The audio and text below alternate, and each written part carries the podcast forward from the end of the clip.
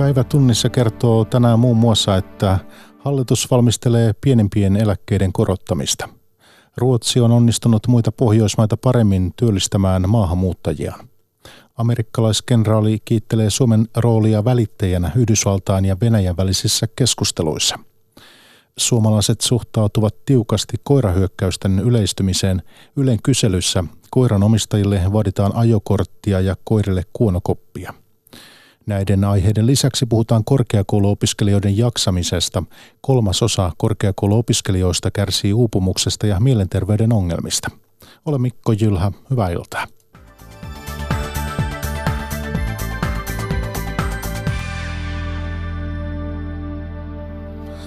Hallitus aikoo korottaa kansaneläkkeen täyttä määrää 31 eurolla ja takuueläkkeen täyttä määrää 50 eurolla kuukaudessa.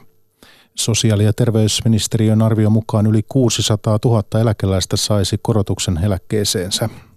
Korotus kohdistuisi eläkkeisiin, jotka ovat noin 1000 euroa kuukaudessa. Ylen Berliinistä tavoittama pääministeri Antti Rinne sanoo, ettei hallitus ole edes luvannut 100 euroa. Ensinnäkin hallitus ei ole luvannut mitään satasta, vaan hallitus päätti, että 50 euroa tavoitellaan lähes 1000 euroa e- eläkkeisiin ja se ensimmäisenä portaana tähän eläkeläisten tilanteen korjaamisen.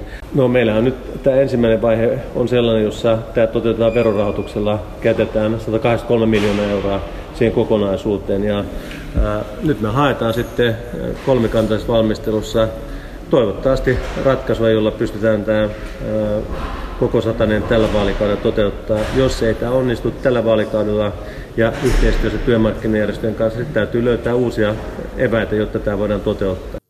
Tehtyä ratkaisua kommentoi politiikan toimittaja Maria Stenros.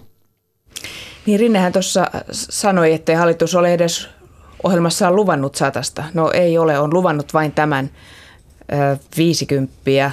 Kaikille ei muuten tullut nyt ihan sitäkään. No itse asiassa hallitus kyllä tavoittelee vappusatasta, eli, eli tota, tai tätä 100 euron korotusta ää, kaikki niille, niiden ää, eläkkeisiin, jotka saa alle 1400 euroa. Mutta siitä nyt vaan te, ei tällä rahalla saada aikaiseksi ja siitä joudutaan sitten ää, neuvottelemaan työmarkkinajärjestöjen kanssa tai hankkimaan se raha jotenkin muuten. Mutta tota, tämän verran nyt on tulossa, jos tämä esitys menee läpi ja tulisi sitten eläkkeisiin vuodenvaihteessa.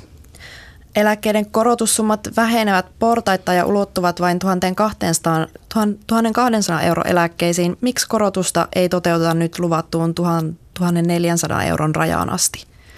No tässä on sellainen homma ensinnäkin, että hallituksen valta ulottuu vaan niihin, jotka saa kansaneläkettä. Heidän eläkkeisiinsä voidaan tehdä näitä tasokorotuksia ja se raja menee tuossa 1200.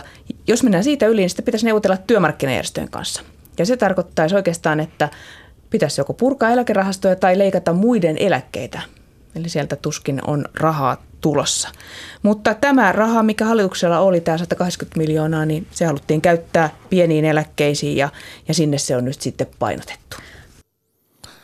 Elinkeinoelämän tutkimuslaitos Etla on ehdottanut, että ikääntyneet voisivat kohentaa taloutta myymällä asuntojaan ja sijoittamalla vapautuvia varoja esimerkiksi yksityisiin eläke- ja hoivavakuutuksiin. Asuntovarallisuutta purkamalla voitaisiin Etlan mukaan lisätä ihmisten omaa valinnanvaraa hoivapalveluissa. Mitä tästä ehdotuksesta ajatellaan eläkeläisliittojen etujärjestössä vastaajana Eetun hallituksen puheenjohtaja Anneli Taina? Se on ihan mielenkiintoinen esitys ja ihan hyvä, että, että tällaisia uusiakin avauksia tulee, mutta tietysti sitten pitää pohtia, että mikä siinä on, on järkevää ja, ja miten, sitä, miten sitä kannattaa eteenpäin viedä. Mutta hyvä, että keskustelua herätetään. Hmm. No kenelle tällainen ratkaisu voisi sopia? No se voisi sopia tietysti siinä tilanteessa, että asuu asunnossa, josta voisi vaihtaa toisenlaiseen ikääntyessään, esimerkiksi vaikka pienempään ja sitten miettii, miten käyttää siitä syntyneitä varoja. Varmasti on ihan oikein ajatella, että silloin omaa hyvinvointia kohennetaan. Onko se sitten tällainen vakuutusmuoto vai onko se joku muu tapa käyttää niitä varoja, niin se varmasti riippuu sitten ihmisten omista ajatuksista ja haaveista ja näkemyksistä. No onko teidän jäsenistön puolelta tullut palautetta tällaisiin ehdotuksiin, joissa sälytetään enemmän vastuuta omasta hoivasta yksilön harteille? No kyllä tietenkin jäsenistö kannattaa ja varmasti kaikki suomalaiset sitä, että meillä julkinen valta takaa kaikille hyvän hoidon.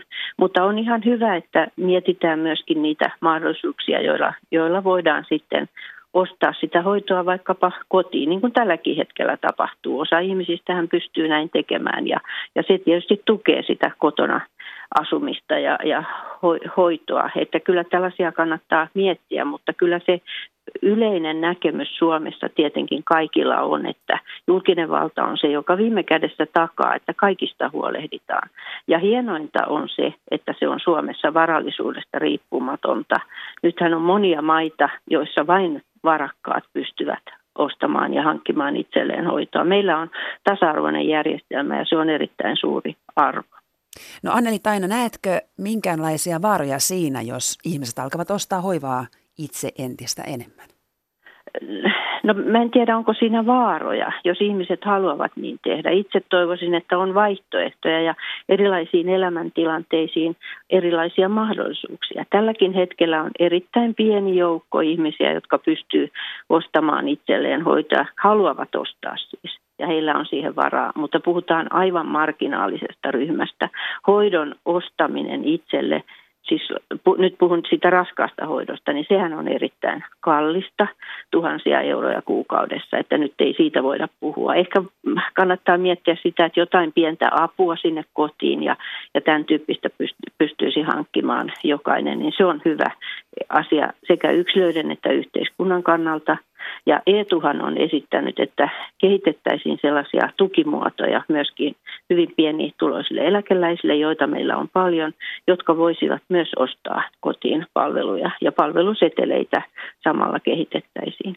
Tärkeintä on se, että on monia erilaisia vaihtoehtoja, koska tämä väestön ikääntyminen tuo erittäin suuret haasteet yhteiskunnalle, että miten me huolehdimme ihmisistä ja toinen toisista. Haaste on suuri sanoi eläkeläisliittojen etujärjestön Eetun hallituksen puheenjohtaja Anneli Taina. Hänelle soitteli Marjo Näkki.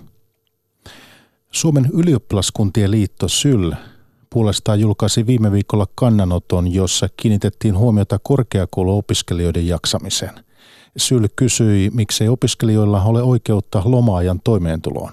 Liikkeelle lähti keskustelu, jossa opiskelijoita kutsuttiin jopa syöttöporsaiksi – Tutkimustieto osoittaa, että kolmasosa korkeakouluopiskelijoista kärsii uupumuksesta ja mielenterveyden ongelmista. Tänä keväänä lääkäriksi valmistuneella Jonne Junturalla on asiasta omakohtaista kokemusta. Hänellä kuormittavat opinnot johtivat paniikkikohtaukseen ja avun saaminen osoittautui vaikeaksi nöyryttäväksikin. Tyypillisiä opiskelijoiden vaikeuksia ovat masennus, ahdistuneisuus ja stressi, kertoo puolestaan psykologi Elina Marttinen Nyyt rystä. Toimittajana Rosa Kettomäki. Ää, tota, hei, ihan ekana, kun sä oot tosiaan vielä tässä ihan tämänkin vuoden puolella ollut yliopistolla kirjoilla, niin millä mielellä sä oot näin juuri valmistuneena tätä, tätä keskustelua tässä heinäkuun alussa seurannut? Joo, opiskelijastatus on tosiaan vielä elokuuhun. Ää, vähän just naurahin, kun kerroin noista, mitä ollaan viime päivinä puhuttu syöttöporsaista. Mä en valitettavasti ole hirveän yllättynyt ehkä siitä, että miten sitä keskustelua on käyty, koska jotenkin oli ehkä tosi tyypillinen tempo siinä keskustelussa. Aina kun puhutaan nuorten jaksamisesta, niin on, että jotenkin, että eikö ennen kuitenkin ollut jotenkin paljon hankalampaa, mitä te jaksatte valittaa, koska jotenkin tietyllä tavalla ajatellaan, että kaikki, kaikki on tosi hyvin. Ja jotenkin sitä keskustelusta näkee, että, että ihmisille ei ole hirveän tuttua, mitä nykyajan opiskelu on ja mitä vaatimuksia siihen liittyy. Kyllä. Niin, Nyt ryn tehtävä on nimenomaan edistää opiskelijoiden mielenterveyttä ja toimintakykyä, opiskelukykyä, niin eh, mitä sinä olet ajatellut, kun olet tätä keskustelua seurannut? No sehän on tietysti tosi hyvä, että keskustellaan, että, että se on tosi tärkeää, että näistä asioista niin päästään puhumaan, mutta se syyllistävä sävy ja millä tavalla jotenkin nähdään, että ongelmat on ihmisten yksilön omia ongelmia ja niihin niin kuin tavallaan äh, se on niiden omaa syytä, niin se on tietysti tosi pöyristyttävää ja inhottavaa. Mm. mm. Niinpä. Sä Jonne sanoit, että ei ole käsitystä siitä, että minkälaista se nykyopiskelijan arki on. Niin mitä sä tavallaan haluaisit, että ihmiset siitä ymmärtäisivät paremmin kuin mitä ehkä nyt tuntuu? Jotenkin edellä on, on vallalla semmoinen niin stereotypi, että, että ajatellaan, että opiskelu on, on pitkälti sitä, että vietetään pitkiä öitä ulkona ja opiskellaan vähän vähemmän. Vaikka kuitenkin fakta on se, että iso osa opiskelijoista joutuu tekemään aika paljon töitä myös riittämättömän toimeentulon eteen. Ja omalla tavalla myös työelämä ja, ja opinnot on tuonut erilaisia vaatimuksia, että minkälaisia kykyjä sulla pitää omaksua myös opiskeluaikana jotka omalla tavalla ei ehkä aikaisemmin ollut. Mm. Ja jotenkin sen keskustelussa toivoisin yleisestikin sitä, että aina kun me puhutaan jaksamisesta, ää, niin se on keskusteluna myös aika uusi. Se ongelma on varmasti ollut siellä aikaisemminkin, mutta me kaikki tiedetään, että se jaksaminen on tosi iso ongelma, ää, ei vaan niin kuin nykyään korkeakoulussa, vaan kaikissa.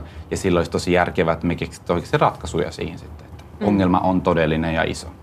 Niin onko nyt tavallaan, tämä on tietenkin vaikea mm. kysymys vastata, mutta mitä ne niin kuin täl, tällä hetkellä yliopistossa tai ammattikorkeakoulussa olevien ihmisten niin kuin erityiset haasteet tässä ajassa on? Mm.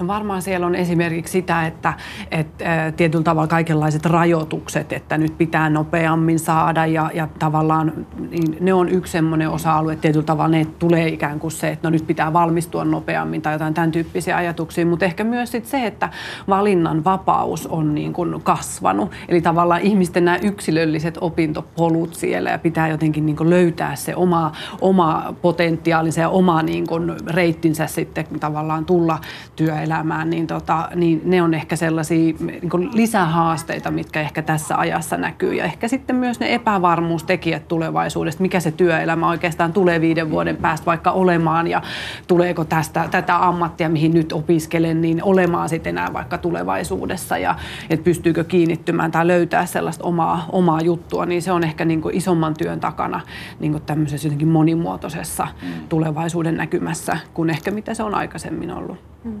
Niin sä oot Jonne myös itse kokenut sen, että mi- mihin opiskelija joutuu, kun mielenterveys alkaa opiskeluaikana tuottamaan ongelmia, niin minkälainen se sun tilanne oli?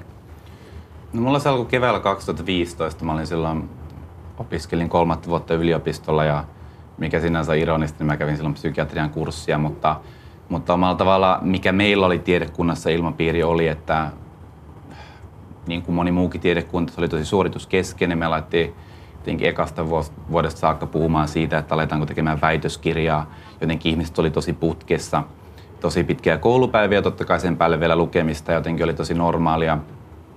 Sitten se, että tehtiin tosi pitkiä koulupäiviä, 10-12 tuntia, myös sitten niin kuin viikonloput. Ja se oli ihan normaali, ei kukaan sitä huomannut.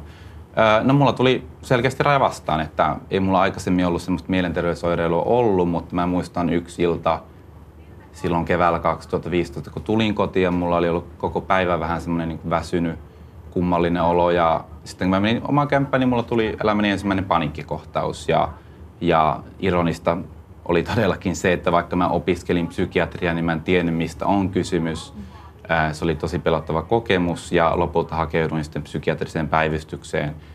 No sieltä ei oikein saanut mitään, sitten YTHS, sitten julkisen terveydenhuoltoon – ja omalla tavalla siitä alkoi tosi koukeroinen polku sitten saamaan sitä hoitoa. Niin kuinka, koetko, että sait helposti apua vai kuinka haastavaa se avun saaminen oli?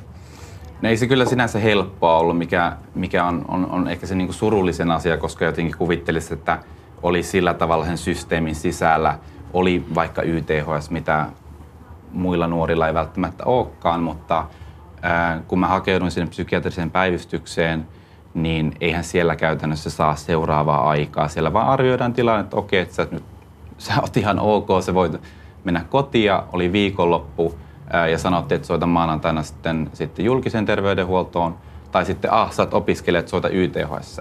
Mutta sitten kun mä soitin sinne, niin omalla tavalla aikojen saaminen oli, oli varsinkin silloin tosi hankalaa. Ää, menin eka niin terveyskeskukseen. Ää, kun pääsin sinne eka, sieltä sain lääkkeet, pystyn tapaamaan mielenterveyshoitaja kerran, mutta ei se tilanne muuttunut sitä mihinkään. Sitten meni YTHS, josta se homma alkoi taas alusta. Et se oli tosi semmoinen, niin kuin, kyllä mä käytän sanaa myös sille niin kuin nöyryyttävä kokemus, että, että jotenkin joutui tosi monessa eri paikassa juttelemaan ehkä kuuden seitsemän henkilön kanssa ennen kuin tuntui, että tämä asia menee yhtään mihinkään. Siinä vaiheessa oli mennyt monta kuukautta omalla tavalla niistä ekoista oireista. Ja se oli tosi voimakas totta kai myös oli pelko, että ei mulla ollut aikaisemmin ollut mitään semmoista, että miten, mitä tässä nyt tapahtuu. Ja se on sinänsä niin kuin tosi, tosi hankala se järjestelmä. Mm, niin, tämä kuulostaa aika koukeroiselta ja myös mm. siltä, että vähän niin kuin ikään kuin pallotellaan sen oman kaupungin julkisen puolen ja sitten YTHS välillä. Niin kuinka tyypillistä on, että opiskelija joutuu kokemaan tällaista, jos sitä apua lähtee hakemaan?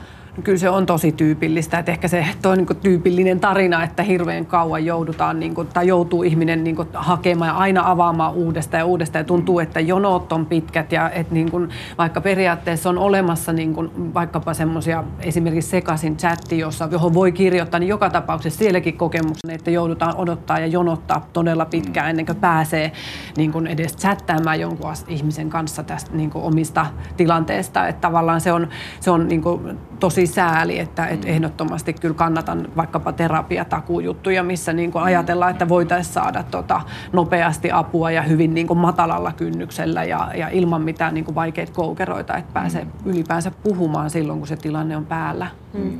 Mielenterveysongelmissa on tietenkin tosi vaikea sanoa, että mikä se juurisyy nyt sitten on, mikä sen ongelman loppujen lopuksi aiheuttaa, mutta kun meillä kolmas osa yliopisto- ja korkea, ammattikorkeakouluopiskelijoista kertoo kokevansa tämmöisiä erilaisia psyykkisiä haasteita, mm. niin mitä ne on tyypillisesti, mitkä on nimenomaan sitä, mitä se opiskelu aiheuttaa tai vähintäänkin nostaa pintaan?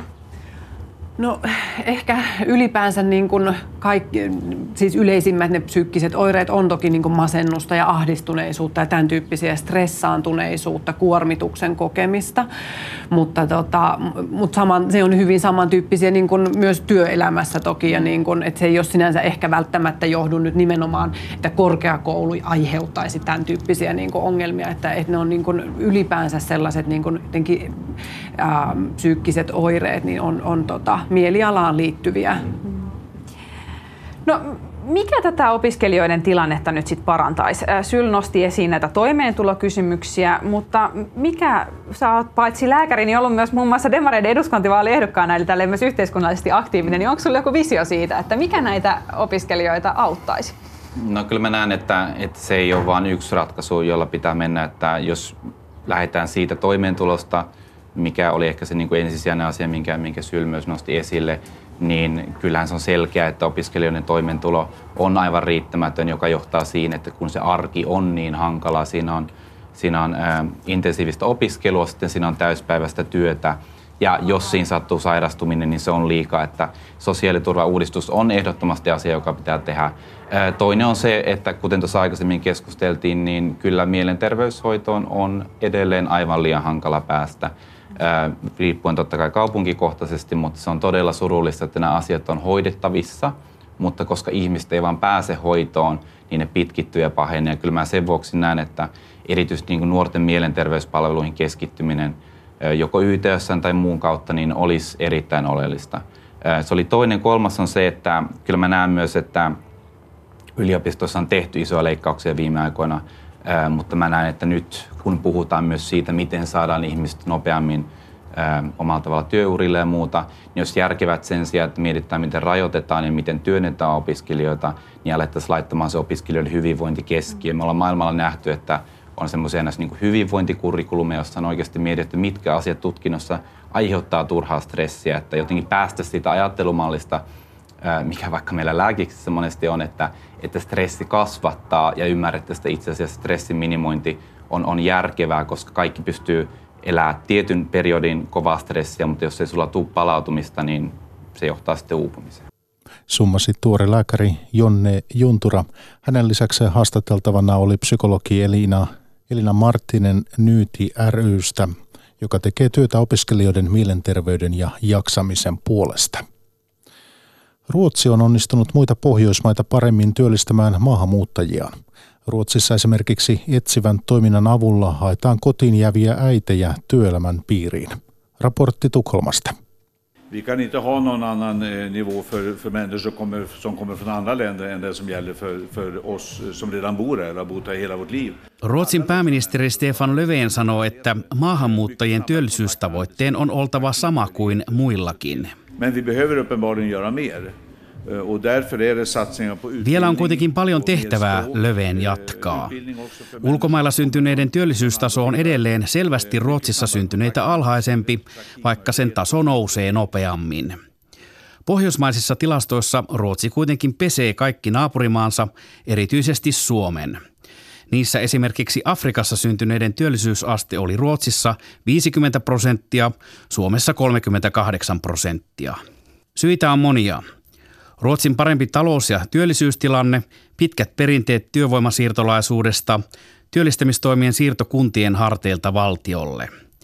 Työnhakijoille tarjotaan porkkanaa koulutuksen ja työharjoittelun muodossa ja keppiä rajoittamalla tukia, jos työnhakija ei osoita aktiivisuutta. Etsivän toiminnan avulla haetaan työmarkkinoiden pariin vaikeasti työllistyviä maahanmuuttajia, kuten lasten kanssa kotiin jääviä naisia.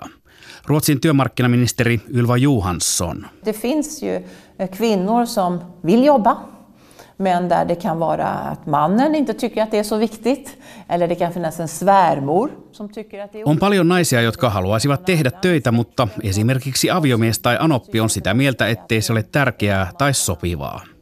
Suomen työ- ja elinkeinoministeriön maahanmuuttojohtaja Sonja Hämäläinen uskoo, että Suomi voisi ottaa Ruotsista joissakin asioissa mallia. Vähän lisää palkkatukea, vähän lisää työkokeilua, vähän lisää oppisopimusta ja sitten toisaalta myös tämä ohjaus, neuvonta, osaamisen tunnistaminen. Maahanmuuttajilla on aika paljon semmoista osaamista, mitä välttämättä meidän työmarkkinat tai koulutusjärjestelmä ei vielä tunnista. Eli tehostetaan ja parannetaan osaamisen tunnistamista ja sitten hirveän tärkeää, että oikeaan aikaa oikealle koulutuspolulle. Toimittaja edellä oli Kai Jaskari. Yhdysvaltain puolustusvoimien komentaja, aselajineuvoston puheenjohtaja Joseph Dunford kiittää suomalaisten roolia välittäjänä amerikkalaisten ja venäläisten keskusteluissa. Dunford on keskustellut yhteistyöstä Suomen puolustusvoimien komentajan Jarmo Lindbergin kanssa. Fort Myerin tukikohdasta Arlingtonista raportoi Mika Hentunen.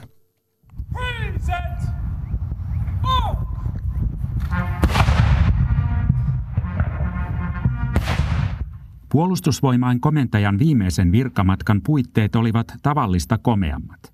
Ensi kuussa eläkkeelle jäävä Jarmo Lindberg tapasi kollegansa Yhdysvaltain aselajineuvoston puheenjohtajan Fort Myerin tukikohdassa. Kenraali Joseph Dunford sanoi Ylelle tapaamisen jälkeen, että Yhdysvallat haluaa tiivistää yhteistyötään suomalaisten kanssa. I think we've had a lot of conversations about the employment of aviation, our command and control systems. Olemme keskustelleet ilmailukysymyksistä, komento- ja kontrollijärjestelmistä, aselajien yhdistelmistä ja kybervalmiuksista. Keskustelumme ovat olleet eloisia. Uskon, että olemme oppineet toisiltamme, Dunford sanoi. Amerikkalaiskenraali antoi tunnustusta Suomelle myös välittäjän roolista Venäjän kanssa. Uh, that was one of the locations that I was able to meet General Gerasimov, and we were hosted by uh, General Lindbergh and his president, and they facilitated that meeting, which was uh, extraordinarily valuable. Sain tavata Suomessa viime kesänä kenraali Gerasimovin. Komentaja Lindberg ja Suomen presidentti isännöivät tuota tärkeää tapaamista, Danford muistutti. Komentaja Lindberg on käynyt Washingtonissa 26 vuoden ajan vähintään kerran vuodessa. Nyt viimeisellä työmatkallaan hänelle myönnettiin Yhdysvaltain puolustusvoimien Legion of Merit kunniamerkki. Tämähän on ollut tietysti tiimityötä ja, ja, ja koko pääsikunnan työtä ja, ja, ja kun Suomessa pääesikunta poliitikkojen ja puolustusministeriön linjaamana asioita on näin tehnyt, niin, niin, niin eihän tämä nyt yhdestä miehestä ole kiinni. Arlingtonista Mika Hentunen.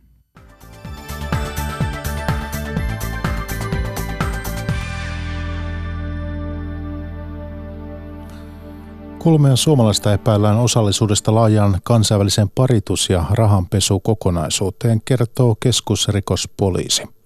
Rikollisryhmän epäillään saaneen jopa 40 miljoonan euron rikoshyödyn vuodesta 2010 lähtien. Suomalaisten epäillään ylläpitäneen seksipalveluita välittänyttä verkkosivustoa. Suomalaiset ovat jutun pääepäiltyjä ja tällä hetkellä tutkintavankeudessa Espanjassa kertoo KRPn rikoslikomisario Mika Ihaksinen. No tästä, äh, tässä vaiheessa niin tämä, he on siinä espanjalaisessa oikeusprosessissa, joka sitten jossain vaiheessa menee päätökseen ja me pyritään suorittamaan tässä samanaikaisesti tutkintaa tämän Suomen rikosnimikkeen tämän törkeän parituksen osalta. Ja sitten luultavamminkin he jää, jos heidät tuomitaan, he jää suorittaa rangaistustaan sinne Espanjaan. Ja sitten sen jälkeen mahdollisesti katsotaan, miten tämän Suomen asian kanssa käy. Ää, mitä näistä epäilystä voidaan sanoa tässä vaiheessa? Nämä kolme pääepäiltyä, siis Espanjassa on kiinni neljä Suomen kansalaista epäiltynä, mutta heistä kolme on niin varsinaisesti pääepäilty ja nämä kolme on myös epäiltynä tässä Suomessa tutkittavassa törkeässä paritusrikoksessa. Ja yhdellä näistä henkilöistä on tällaista rikostaustaa, joka liittyy samankaltaisiin rikoksiin kuin tämä nyt Suomessa tutkittava asia. Suomalaiset haluavat uusia jämäkämpiä keinoja puuttua koirahyökkäyksiin. Ylen teettämässä kyselyssä vain yksi kymmenestä katsoi, että nykyiset keinot hyökkäysten ennaltaehkäisyyn riittävät. Esa Koivuranta. Koirien väliset kahnaukset ovat käyneet tutuksi helsinkiläiselle Sanna Sihvoselle. Muutaman kerran on kyllä käynyt niin, että oman koiran kimppu on hyökätty, mutta ei ole onneksi ollut mitään silleen ihan vakavasti, että, että toinen koira on päässyt karkuun ja käynyt kiinni. Että ollaan onneksi saatu heti, heti niin kuin tilanne aina haltuun, mutta että onhan se aina tosi epämiellyttävää ollut. Poliisin mukaan Sanna Sihvosen muskakoira ei ole yksittäistapaus, ja siihen on puututtava, sanoo enemmistö suomalaisista. Koirien tekemät hyökkäykset nousivat viime syksynä laajaan keskusteluun, kun Yle uutisoi niiden olevan poliisin tilastoissa rajussa kasvussa. Nyt Yle kysyy tuhannelta suomalaiselta, miten hyökkäyksiä voitaisiin parhaiten ehkäistä ennalta. Moni tuntuu kaipaavan kokonaan uusia keinoja. Lähes joka toinen vastaaja edellyttäisi koiranomistajilta koiraajokorttia. Useampi kuin joka kolmas vaatisi tietyille roduille kuonokoppaa julkisilla paikoilla ja rotujen kieltämistä harkitsisi runsas viidennes. Kenneliiton puheenjohtaja Harri Lehkonen ei innostu pakkotoimista. Viime kesänä, just kun näitä, näistä asioista puhuttiin, me otettiin ulkomalta selvää, niin monta tutkimusta siitä, että nämä joissakin maissa tehdyt rotukiellot, niin ne eivät ole auttaneet. Helsinkiläisessä koirapuistossa vierailulla ollut Saksassa asuva Kukka Tuuteri kannattaisi koira-ajokortteja Suomeenkin. Jos sulla on ollut koiria, niin sä tiedät, miten, miten niitä koulutetaan ja miten niiden kanssa ollaan, miten niitä tuodaan uusiin tilanteisiin. Mutta jos ei sulla ole koskaan ollut koiraan, niin sulla ei harmaita haavistustakaan. Saksassahan näitä koira-ajokortteja on ollut jo vuosia. Taloustutkimuksen Ylelle tekemän kyselyn virhemarginaali on kolme prosenttiyksikköä suuntaansa. Suomen kuvataiteen päivä on tänään koonnut kuvataiteesta kiinnostuneita ympäri Suomen kokeilemaan vesivärimaalausta. Päivää on vietetty Helen Sharpekin syntymäpäivän kunniaksi. Timo Leponiemi vieraili maalaustapahtumassa Janakkalan Laurinmäellä. Helene Scherfbeck on Suomen tunnetuimpia taidemaalareita ja hänen syntymäpäivänä sopiikin hyvin viettää Suomen kuvataiteen päivää. Tämän päivän Scherfbeckit kokoontuivat tänään maalaustelineidensa ja väripalettiensa kanssa yli sataan maalaustapahtumaan eri puolilla Suomea. Kuvataideopettaja Anne Vilkuna, millä tavalla tällainen päivä kunnioittaa Helene Scherfbeckiä? No, hän on taiteilija, hän olisi varmasti iloinen, kun hän näkisi, kuinka tällä tavalla kuvataidetta nostetaan näkyväksi tällä meidän yhteiskunnassa ja kuinka ihmisiä innostetaan tekemään taidetta ja löytämään itsestään sitä paloa tehdä sitä taidetta. Anja Kivistö, minkälainen merkitys tällaisella maalaustapahtumalla on sinulle? Tällaiset teemapäivät on siitä hyviä, että silloin keskittyy niin kuin aiheeseen. Oikeastaan kannustan kyllä, että jokainen voisi lähteä tekemään kuvia Jokke Toikka, mitä maalaaminen sinulle antaa? No kyllä se ihan mielihyvää tekee. Että jos sais vaikka yhden tai kaksi sille, että olisi itse tyytyväinen. Taiteella on todettu olevan terveyttä edistäviä vaikutuksia ja sitä kautta se vaikuttaa myös elämänlaatuun ja edelleen kansanterveyteen. Kuvataideopettaja Anne Vilkuna taide on ikään kuin sellainen kieli, jota, joka on niin kuin kieli paitsi itsestä ulospäin, myös itsestä sisälle päin. Niin se on luultavasti se, mitä jokainen taidetta tekevä kuitenkin hakeekin sitä sellaista keskustelua itsensä kanssa ja semmoista vähän toisenlaista tasoa siinä elämässä. Mulla tietenkin muutakin harrastuksia, mutta tämä on ykkönen. Jos jostakin pitää luopua, niin tämä on se viimeinen. niin kauan kuin vettä ja vesiväriä riittää, niin kauan teen töitä. Kertoi Anja Kivistä. Ja päivätunnissa lopuksi vielä lisää kulttuuria. Tieteiskirjallisuuden trendinä jylläävät tällä hetkellä etenkin erilaiset dystopiat. Synkät tulevaisuuskuvat juontuvat usein maapallon ja elinympäristömme nykytilasta. Dystopioiden rinnalle on myös syntynyt uusia kirjallisuuden lajeja, kuten teknologian optimistisesti suhtautuva solarpunk. Jussi Mankkinen. Painajaismaisista tulevaisuuden yhteiskunnista eli dystopioista kertovan tieteiskirjallisuuden skaala on nyt laaja. Tällä hetkellä löytyy niin feminististä kuin teknologiauhkiinkin liittyvää dystopiaa, mutta eniten esillä ovat ilmastokysymykset. Kirjallisuuden tutkija Maria Laakso. Me eletään tuhokuvien täyttämää aikaa. Meidän poliittisessa kulttuurissa on erilaisia hyvinkin vakavia kysymyksiä, joista tärkein on tietenkin ilmastonmuutos. Et voisi ajatella, että se on sellainen tendenssi, joka näkyy meidän ajassa, että harva meistä suhtautuu tulevaisuuteen luottaen. Ja sitten toisaalta dystopiat on myös viihdyttäviä kertomuksia, niissä on aina konflikti. Vähemmän yllättäen dystopioita ruokkii myös uutismaailma, kustantaja Matti Järvinen kun uutisoidaan asioista, niin ne usein lähtee vähän niin kuin negatiivisista, on erilaisia tulvia, on ilmastonmuutoksen uhkaa. Ehkä vähän hukkuu tämmöinen niin positiivisempi näkökulma ja teknologian kehittyminen sitten sen alle. Viime aikoina kotimaisessa Skifissä ovat näkyneet myös erilaiset genrehybridit. Esimerkiksi Avi Heikkisen valotusaika-sarjakuva-albumi yhdistelee toisinsa sarja- ja valokuvaa, ja siihen on upotettu niin dekkaria, tulevaisuuden Jyväskylää kuin uusia teknologisia innovaatioitakin. Ihminen on muun muassa kehittänyt esineisiin siirrettävän tekoälyn ja menneisyyttä kuvaavan kameralaitteen. Yksi tieteiskirjallisuuden muoto on Suomessa kuitenkin viime aikoina jäänyt selvästi paitsioon hirveän vähän tavallaan on, on suomalaista tämmöistä avaruuteen sijoittuvaa skifiä, että toisaalta sitten kansainvälisiltä tekijöiltä, erityisesti englanninkielisestä maailmasta paljon, paljon suomennetaan, mutta avaruus ei tunnu nyt olevan innettä. Ehkä se on se, että avaruusmatkailu ei ole enää niin tärkeää kuin jotkut ekologiset katastrofit tai, tai teknologian uhat. Mutta vaikka dystopiat nykyskifissä jylläävätkin, valonpilkaduksiakin on näkyvissä esimerkiksi Hope-punkin ja Solarpunkin muodoissa. Kumpikin tyylilaji katsoo tulevaisuuteen optimistisesti ja luottaa uuden teknologian kykyyn ratkoa ihmiskunnan ongelmia. Kirjailija Taru Kumara Moisio. Mä uskon ihan oikeasti siihen, että moderni teknologia voi vielä tavallansa pelastaa ihmiskunnan. Eli kyllä siellä on ihan hienoja mahdollisuuksia siihen, että miten erilaisia sairauksia voidaan voittaa. Ja mun mielestä me tarvitaan tällaisia tarinoita just siihen ilmastoahdistukseen, mistä nyt niin paljon puhutaan.